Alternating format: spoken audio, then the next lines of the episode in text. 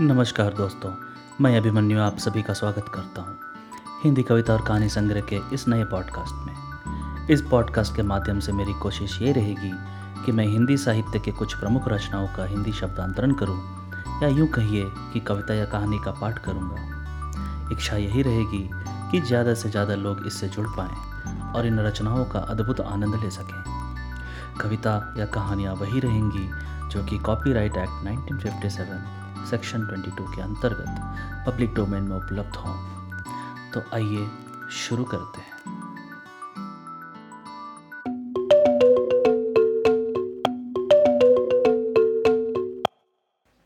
आज के रचनाकार हैं जयशंकर प्रसाद और कहानी का शीर्षक है घीसू।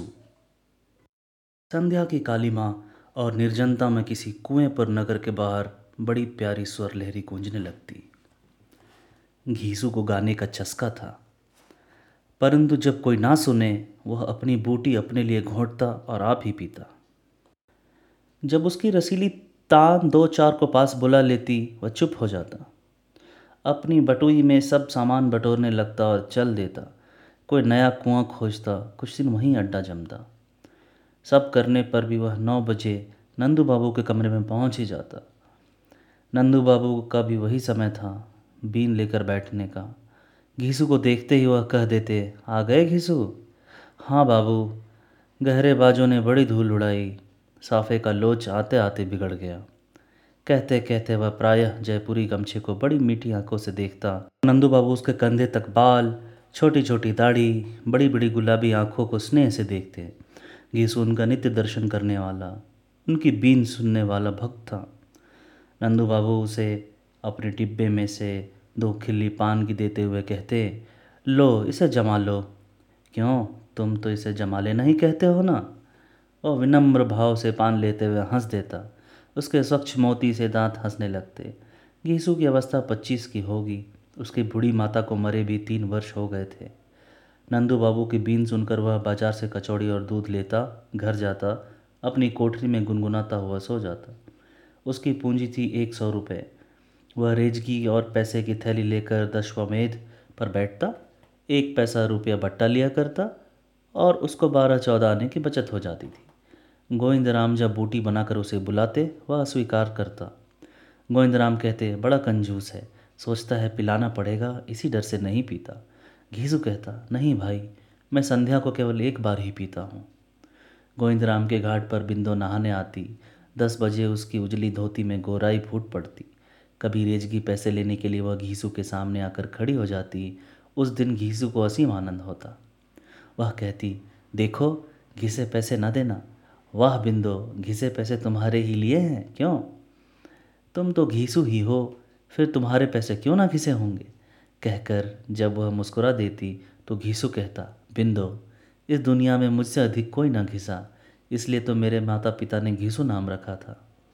बिंदो की हँसी आँखों में लौट जाती। वह एक दबी हुई सांस लेकर दशवामेध में तरकारी बाज़ार में चली जाती। बिंदो नित्य रुपया नहीं तुड़ाती, इसलिए घीसू को इसकी बातों के सुनने का आनंद भी किसी किसी दिन ना मिलता। तो भी वह एक नशा था, जिससे कई दिनों के लिए भरपूर तृप्ति हो जाती। वह मूक मानसिक विनोद था। घीसू नगर के बाहर गोधूली की हरी भरी क्षितिज रेखा में उसके सौंदर्य से रंग भरता, गाता, गुनगुनाता और आनंद लेता।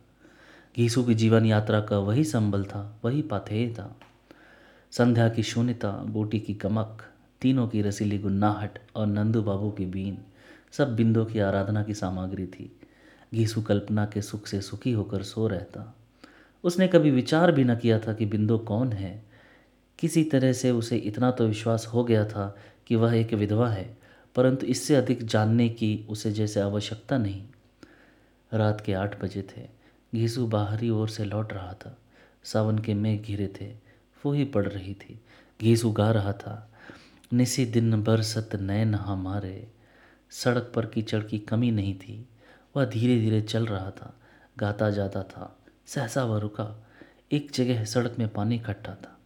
छीटों से बचने के लिए वह ठिटक कर किधर से चलें या सोचने लगा। पास के बागीचे के कमरे से उसे सुनाई पड़ा। यही तुम्हारा दर्शन है? यहाँ इस मुंजली को लेकर पड़े हो मुझसे? दूसरी ओर से कहा गया तो इसमें क्या हुआ? क्या तुम मेरी ब्याही हुई हो? जो मैं तुम्हें इसका जवाब देता फिरूँ?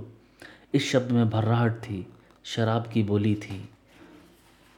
घीसू ने सुना बिंदो कह रही थी, मैं कुछ नहीं हूँ, लेकिन तुम्हारे साथ मैंने धर्म बिगाड़ा है। सो इसलिए नहीं कि तुम मुझे फटकारते फिरो। मैं इसका गला घोंट दूँगी और तुम्हारा भी, बदमाश। ओहो, मैं बदमाश हूँ, मेरा ही खाती और मुझसे ही।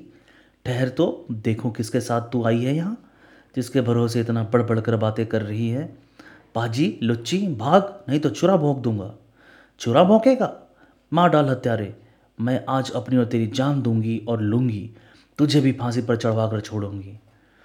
एक चिल्लाहट और धक्कम धक्का का शब्द हुआ। घीसू से अब ना रहा गया। उसने बगल में दरवाजे पर धक्का दिया। खुला हुआ था। भीतर घूम फिर कर पलक मारते मारते घीसू कमरे में जा पहुँचा। बिंदु गिरी हुई थी और एक अधेड़ मनुष्य उसका जुड़ा पकड़े था। घीसू की गुलाबी आँखों से खून बरस रहा था। उसने कहा, है, यह औरत है, इसे? मारने वाले ने कहा, तभी तो इसी के साथ यहाँ तक आई हो तो यह तुम्हारा यार आ गया। बिंदु ने घूम कर देखा, घीसू, वह रो पड़ी। अधेड़ ने कहा, ले, चली जा, मौज कर, आज से मुझे अपना मुँह मत दिखाना। घीसू ने कहा, भाई, तुम विचित्र मनुष्य हो, लो चला जाता हूँ मैंने तो छुरा भौंकने इत्यादि और चिल्लाने का शब्द सुना, इधर चला आया।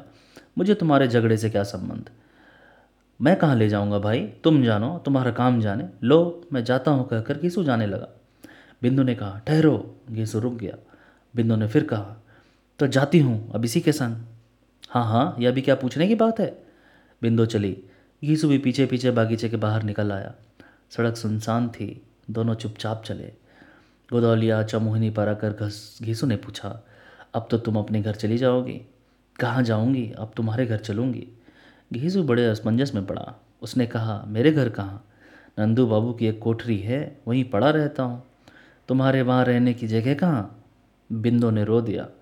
चादर के छोर से आँसू पोछती हुई उसने कहा तो फिर तुमको इस समय वहाँ पहुँचने की क्या पड़ी थी? मैं जैसा होता भुगत लेती, तुमने वहाँ पहुँच कर मेरा सब चौपट कर दिया। मैं कहीं की ना रही। सड़क पर बिजली के उजाले में रोती हुई बिंदु से बात करने में घीसू का दम घुटने लगा। उसने कहा तो चलो।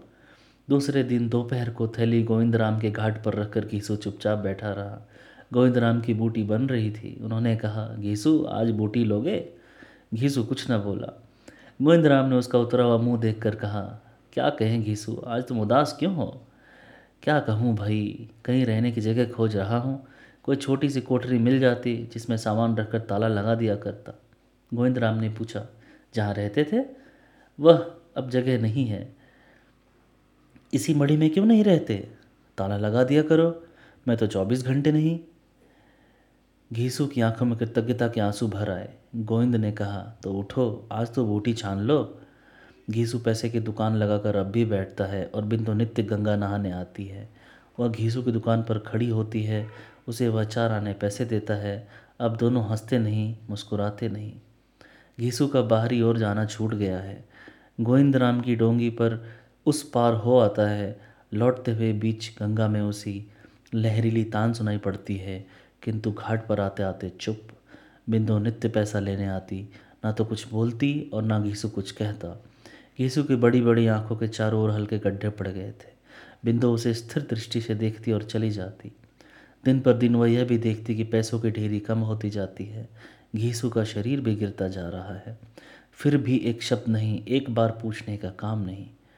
गोविंद राम ने एक दिन पूछा, घीसू, तुम्हारी तान इधर सुनाई नहीं पड़ी? उसने कहा, तबीयत अच्छी नहीं है।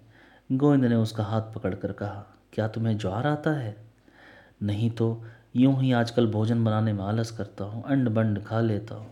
गोविंद राम ने पूछा बोटी छोड़ दी है, इसी से तुम्हारी यह दशा है। उस समय घीसू सोच रहा था, नंदू बाबू की बीन सुने बहुत दिन हुए, वो क्या सोचते होंगे? गोविंद राम के चले जाने पर घीसू अपनी कोठरी में लेटा रहा, उसे सचमुच ज्वार आ गया। भीषण ज्वार था, रात भर वह छटपटाता रहा। बिंदो समय पर आई मड़ी के चबूतरे पर उस दिन घीसू की दुकान न थी, वह खड़ी रही फिर सहसा उसने दरवाज़ा धकेल कर भीतर देखा घीसू छटपटा रहा था। उसने जल पिलाया। घीसू ने कहा, बिंदो, क्षमा करना, मैंने तुम्हें बड़ा दुख दिया। अब मैं चला। लो यह बचा हुआ पैसा। तुम जानो भगवान कहते कहते उसकी आँखें टंग गई। बिंदु की आँखों से आँसू बहने लगे। वह गोविंद राम को बुला लाई। बिंदु अभी बची हुई पूंजी से पैसे की दुकान करती है। उसका यौवन, रूप, रंग कुछ नहीं रहा। बचा रहा थोड़ा सा पैसा और बड़ा सा पेट और पहाड़ से आने वाले दिन।